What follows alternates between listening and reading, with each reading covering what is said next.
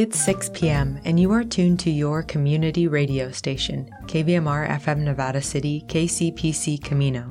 Today is Wednesday, February 22nd. I'm Kelly Reese, and this is your KVMR Evening News. First up, the California Report. Despite January's torrential storms, the state's snowpack is shrinking at an alarming rate. Then we've got your local news and weather. Before KVMR science correspondent Al Stahler sits down with Courtney Carpenter, a warning coordination meteorologist from the National Weather Service. The two discuss the winter storm rolling in. And KVMR News Director Claudio Mendonça speaks with Clayton Thomas, the president of Nevada County Professional Firefighters Local 3800, about the future of Rough and Ready's Fire Protection District. This is the California Report. I'm Saul Gonzalez, joining you from Santa Cruz. A hearing on gasoline prices in the state is scheduled to take place in Sacramento, more than two months after Governor Newsom called for oil companies to be penalized for price gouging. Today's hearing before the state Senate Energy, Utilities, and Communications Committee is the first during a special session on gas prices. Jamie Court is president of Consumer Watchdog. He told KPBS in San Diego that oil companies have made record profits in the state and Californians deserve answers. And you can make a good living making gasoline in the state. You just can't gouge us. So this is an upper limit. And yet, with that upper limit, a very high limit, which still have $3.3 billion in penalties assessed against the companies last year. So they made too much money off our backs. The hearing on oil pricing will include testimony from both consumer advocacy groups and oil industry representatives. Last month, a lot of snow fell in California, which was good news for our drought stricken state. But California's snowpack is dwindling fast, and that creates uncertainty for the state's water supply. KQED's Ezra David Romero explains. January storms brought California snowpack to over 200% of the average peak amount. It's fallen by more than 40%. That is an extremely steep drop off. Karla Nemeth is the director of the Department of Water Resources.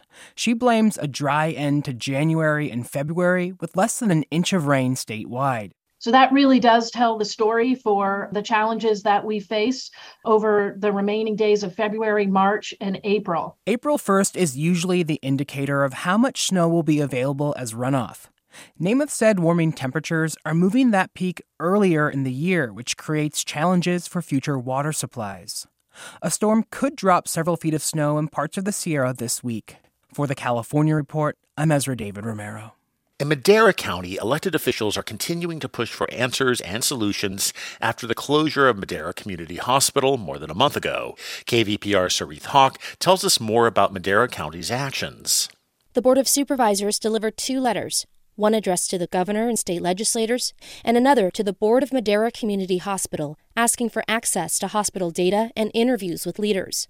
The request will allow a consulting firm to conduct a full review of hospital operations and finances, says Deputy County Administrative Officer Joel Bugay. The information gleaned from this review can help both MCH and the county as we partner in restoring or reshaping hospital healthcare delivery in the community. The hospital still hasn't filed for bankruptcy, something that County Supervisor and Hospital Board member Rob Poythress sees as hope for a solution. The message there is the hospital is still working very, very diligently uh, to put something together, an operating model uh, that works. The letter to the governor and other legislators asked for the state to intervene with financial help like grants and no interest loans. For the California Report, I'm Soreath Hak in Fresno. During the height of the COVID pandemic, Los Angeles County tried to stop landlords from evicting renters who have pets that aren't allowed under their leases. Those protections were set to go away this month, but LA County leaders extended them two more months. Even so, some renters and their beloved pets are facing the threat of eviction. In Los Angeles, LAist housing reporter David Wagner has the story. In the living room of this Covina townhome, a Chihuahua Terrier mix is playing a fierce game of tug of war with her favorite chew toy. This little dog is more than just a cute family pet. Julie Turner says she's helped her recover from debilitating aneurysms. She's like my comfort. She gets me out of the house. And this is what my animals do for me. They keep me going, they keep me functioning, they keep me playing, they keep me, you know, working. Turner's son, Eric Caldarella, says they named the dog Dobby because with her ears pulled back, she kind of looks like the magical servant from Harry Potter. Like our little house elf, yes, exactly. Without her ever knowing it, Dobby has become a point of conflict. A couple months ago, the family's landlord gave them a notice about Dobby and their cats. It was saying that we had to remove our animals within 25 days. The next month, their landlord gave them a 60 day notice to vacate their home. It never seemed like they had any intention to work with us, it seemed like they had every intention to get us out. But LA County has had rules in place to keep people housed during the pandemic, even if they have unauthorized dogs and cats. Diane Prado is the executive director of Heart LA, an organization providing legal assistance to Caldarella and other tenants with pets. She says the county protections have helped, but they have not stopped eviction threats. There's been a huge rise in calls of threats of landlords trying to evict tenants with pets, and then also actual notices that have gone out with clients that we're now currently assisting. LA County's Board of Supervisors voted to extend pet protections through March, but Prado says every extension is just kicking the can down the road. And when there is that rise of evictions, not only does that mean that a tenant could potentially be evicted, a pet is going to be thrown into a shelter that's already overcrowded. More people have been surrendering pets to LA County's Department of Animal Care, saying it's because of problems with their housing. Brittany Thorne heads Best Friends LA.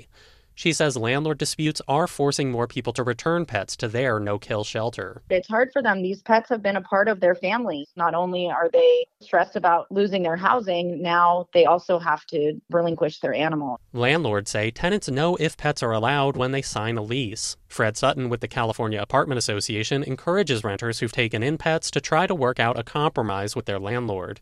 But he says landlords should not be forced to allow pets that weren't supposed to be there in the first place. People need to understand that the rental operator is trying to manage the building for everybody. Come here, Debbie. Come here. Eric Caldarella says no one complained about Dobby or his cats until his landlord suddenly wanted them gone. I have an odd feeling it's because of the low rent we pay. I mean, as of 22 years of living here, it's expected that we pay low rents. It seemed like this was just their way of saying you got to get out. Caldarella's landlord did not respond to our request for comment. If push comes to shove, Caldarella says he'll give up his home before giving up his pets. I would rather live out of my cart before I get rid of my animals. Caldarella hopes LA's pet protections will keep his family in their longtime home, at least a little while longer. For the California Report, I'm David Wagner in Los Angeles. Support for the California Report comes from the James Irvine Foundation, committed to a California where all low income workers have the power to advance economically. Learn more at irvine.org. Hint fruit infused water in over 25 flavors like watermelon, pineapple, and blackberry. No sweeteners, no calories, in stores or delivered from drinkhint.com. And Eric and Wendy Schmidt, whose philanthropy includes Schmidt Futures, which bets early on exceptional people making the world better, on the web at schmidtfutures.com. And that is the California Report for Wednesday, February 22nd. We're a production of KQED Public Radio. I'm your host, Saul Gonzalez, today in Santa Cruz. Thanks so much for listening, and have a great day. Let's take a look at today's local news. The two people who died in Sunday's plane crash off Dog Bar Road in Grass Valley were identified this morning. According to the Nevada County Sheriff's Public Information Officer, Leslie Williams, a 63 year old Nevada City man named Lauren Willman and a 55 year old Grass Valley woman named Nicole Chandru were the two airplane occupants. An accident report filed on the Aviation Safety Network website says the privately owned plane crashed in an open field after a near vertical descent. The aircraft involved in Sunday afternoon's fatal collision was an amateur built kit plane an AirCam experimental model. Registration information from the Federal Aviation Administration lists Lauren Willman as the manufacturer of the aircraft. The plane was certified airworthy on September 22, 2022. Data obtained from the flight tracking website FlightAware confirms that the plane departed the Nevada County Airport at 1:10 p.m. on Sunday and was last seen near Grass Valley at 1:24 p.m. The flight's distance was recorded as 12 miles. FlightAware also reported that the plane had successfully completed a 15 minute flight earlier that afternoon. According to the AirCam website, the model is a twin engine open cockpit quick build kit that takes about 1200 hours to complete. There are 200 AirCams currently completed with about 30 more under construction. This reported by the Union of Grass Valley. Let's take a look at your local forecast and that winter storm rolling in. The National Weather Service has issued a winter storm warning for the Grass Valley, Nevada County region, in effect until 4 a.m. Saturday. Heavy snow is expected, with snow accumulations from 4 to 12 inches for those at an elevation between 1,000 and 1,500 feet. For those between 1,500 and 3,000 feet, the National Weather Service forecasts 1 to 3 feet of snow. And if you're above 3,000 feet, prepare for 3 to 6 feet of snow. The heaviest snow is expected tonight through Friday afternoon, with wind gusts as high as 75 miles per hour. Travel could be very difficult to impossible with hazardous conditions impacting the morning or evening commute. Down trees and local power outages are possible due to the heavy snow and gusty winds. The National Weather Service recommends keeping an extra flashlight, food, and water in your vehicle in case of emergency. For those in Grass Valley and Nevada City, Tonight, mostly cloudy with a low around 24 degrees. Snow showers likely mainly after 4 a.m. Thunder is possible with gusts as high as 18 miles per hour. New snow accumulation of 1 to 3 inches is possible. Thursday, snow with heavy snow showers at times and a high near 34 degrees. Breezy with gusts up to 28 miles per hour. New snow accumulation of 3 to 5 inches for Thursday afternoon is possible. Thursday night will see snow showers and a low around 28 degrees, windy with gusts as high as 37 miles per hour. New snow accumulation of 10 to 16 inches is possible. For Truckee and Lake Tahoe, tonight snow likely mainly before 4 a.m., mostly cloudy with a low around 7 degrees. New snow accumulation of 3 to 5 inches is possible with gusts as high as 25 miles per hour. Thursday, snow mainly after 10 a.m. with a high near 21 degrees. Snow could be heavy at times with new snow accumulation of 3 to 7 inches possible.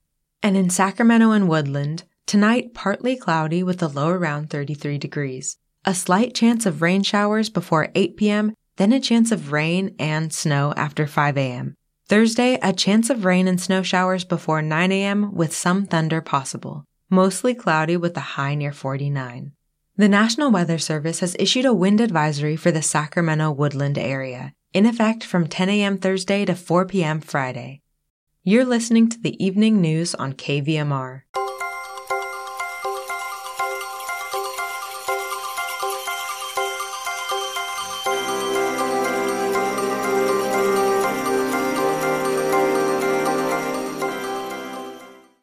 The weather a day or so ago was positively balmy, but no longer. Coming up, KVMR science correspondent Al Stahler speaks with Courtney Carpenter, a warning coordination meteorologist out of the Sacramento National Weather Service office. There could be some instability, cold air above warm air. The warm air wants to rise, cold air wants to sink, and that can give thunderstorms. This is a cold weather system that's dropping down north.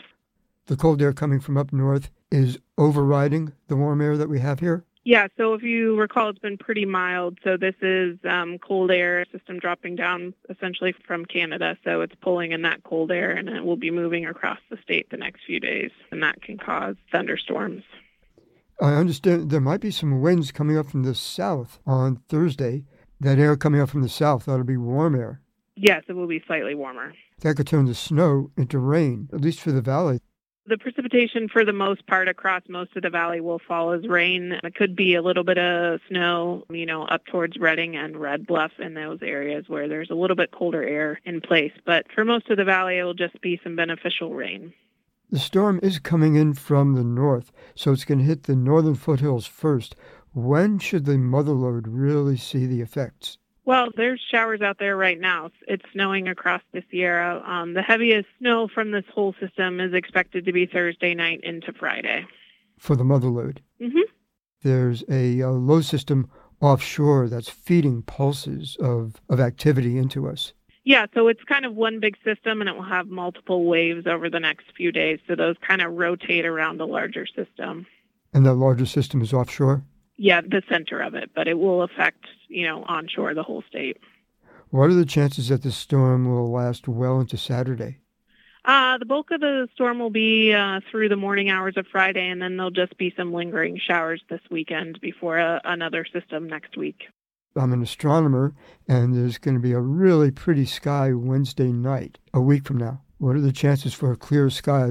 Hard to say, but at this point, it looks like a wet pattern, so maybe some clouds around by that point, but that's kind of in the day eight time frame. Which is getting very iffy. Correct. okay. Courtney, this has been very helpful. Thank you very much. No problem. Have a good one. I'm speaking with Courtney Carpenter, meteorologist with the National Weather Service in Sacramento. For KVMR, I'm Al Stahler. The Rough and Ready Fire District Town Hall meeting kicked off at 6 p.m. this evening.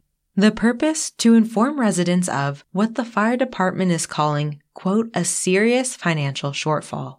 In an attempt to provide some context to this ominous phrase, KVMR News Director Claudio Mendonca talks with Clayton Thomas, the president of Nevada County Professional Firefighters Local 3800. I recently spoke to Captain Clayton Thomas. He's the president of the Nevada County Professional Firefighters Union, Local 3800, and I asked him to help me understand the situation. So, about eight months ago, the Penn Valley and Rough and Ready Fire Protection Districts formed a committee to look into the potential of a merger. That was necessitated, or that idea was brought about by the fact that Rough and Ready was experiencing financial hardships that put their ability to provide fire protection in jeopardy. So during that time, they've discussed a couple of versions of what a merger could look like. It could be a consolidation of the two fire districts, much like a neighboring agency, Nevada County Consolidated, has done uh, previously in their history between five districts over time. Uh, one other option is that Rough and Ready dissolves their fire district and they get annexed by another agency, whether it's consolidated or Penn Valley, depends on a lot of different factors. But those are the issues that that group has been exploring. That group is made up of Bruce Stevenson, the Penn Valley Fire District Board Chairman, Terry McMahon, the Penn Valley Fire District Vice Chairman, Tom Nelson and Doug Whitler, both of them board members at the Rough and Ready Fire District, the Penn Valley Fire Chief, Don Wagner, with advice from Sue Hoek and SR Jones, Sue being the District 4 uh, supervisor representative and SR being the LAFCO representative, which is the local agency formation commission. I asked him to explain the differences and the pros and cons of a merger versus annexation and consolidation. There's a lot of factors to be weighed in that. In a merger, the two agencies would basically combine themselves. And so any debt or revenue that the the prior two agencies had would be combined into one. In this case, Rough and Ready has significant debt tied to their fire station mortgage and a mortgage against one of their fire engines, of which they only own two. There are some advantages, I believe, to uh, a dissolution and annexation. So it sounds like the Rough and Ready Fire District, Fire Protection District, is basically insolvent. Well, insolvent, um, that's a technical term. Uh, I can tell you that based on evaluating their budget, their revenue and their expenses, it would appear to me, as a representative of the employees that work there, that sometime by June, they don't have enough money to continue staffing their fire department at all, which by the way, they're only staffing it two thirds of the time now, and the other one third of the time, their neighboring agencies are picking up that that response. And can you speak to why they're in that situation? Is it just because fire protection has gotten more expensive? Is it because it was a mistake to mortgage the building?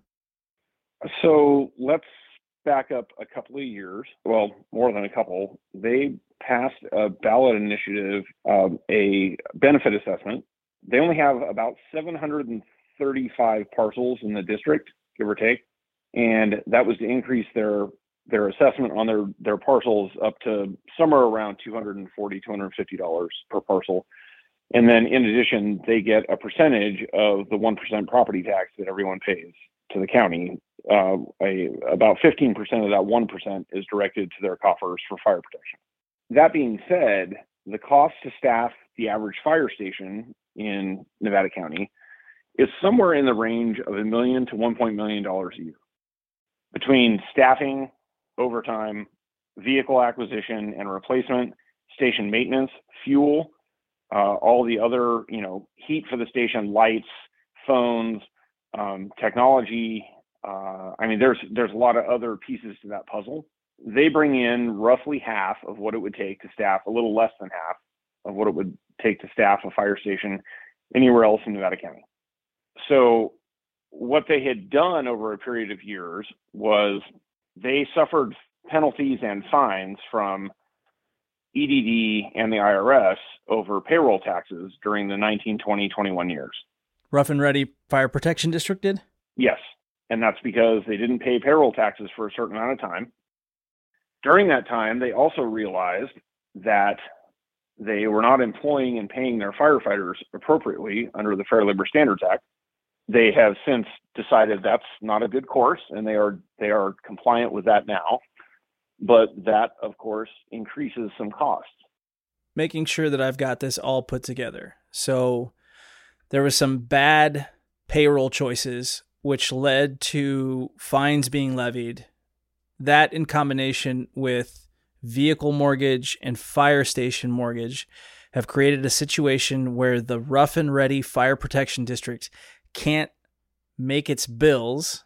And so the talk was, well, why don't we consolidate with Penn Valley? What's the advantage to Penn Valley then? From a purely technical perspective, what's the advantage? No, I'll, I'll tell you uh, that there is a direct advantage. So that fire station remaining open, they provide more aid to Penn Valley per month than Penn Valley provides to them or Grass Valley or Consolidated because they have a relatively low call volume, but we have a need for an extra engine many times a week, if not sometimes during the day. So there's an advantage to Penn Valley to that station staying open. There's an advantage to Grass Valley and Nevada County Consolidated for that station to stay open. So losing that one engine, while not only is it catastrophic to the people within the first five minutes of their station in a cardiac arrest when that AED and those EMTs showing up right then matters, but it also affects all of their neighbors. It's a bigger effect. Here's the big question in my mind, the one that I feel like I'm asking for a lot of people. Rough and Ready closes its doors in June, which could potentially be the height of wildfire season what happens when there's a fire? It will take a minimum of five to 10 minutes longer for the first arriving fire engine to get there. Right now, the next nearest fire station is either from the Penn Valley Fire District or from the Grass Valley Fire Department, shortly followed by CAL FIRE, but in any event, um, still um, a delay. That was Captain Clayton Thomas, president of Nevada County Professional Firefighters, Local 3800. The public will gather to discuss the future of the Rough and Ready Fire District at the Rough and Ready Fire Department at 14506 Rough and Ready Highway on Wednesday, February 22nd.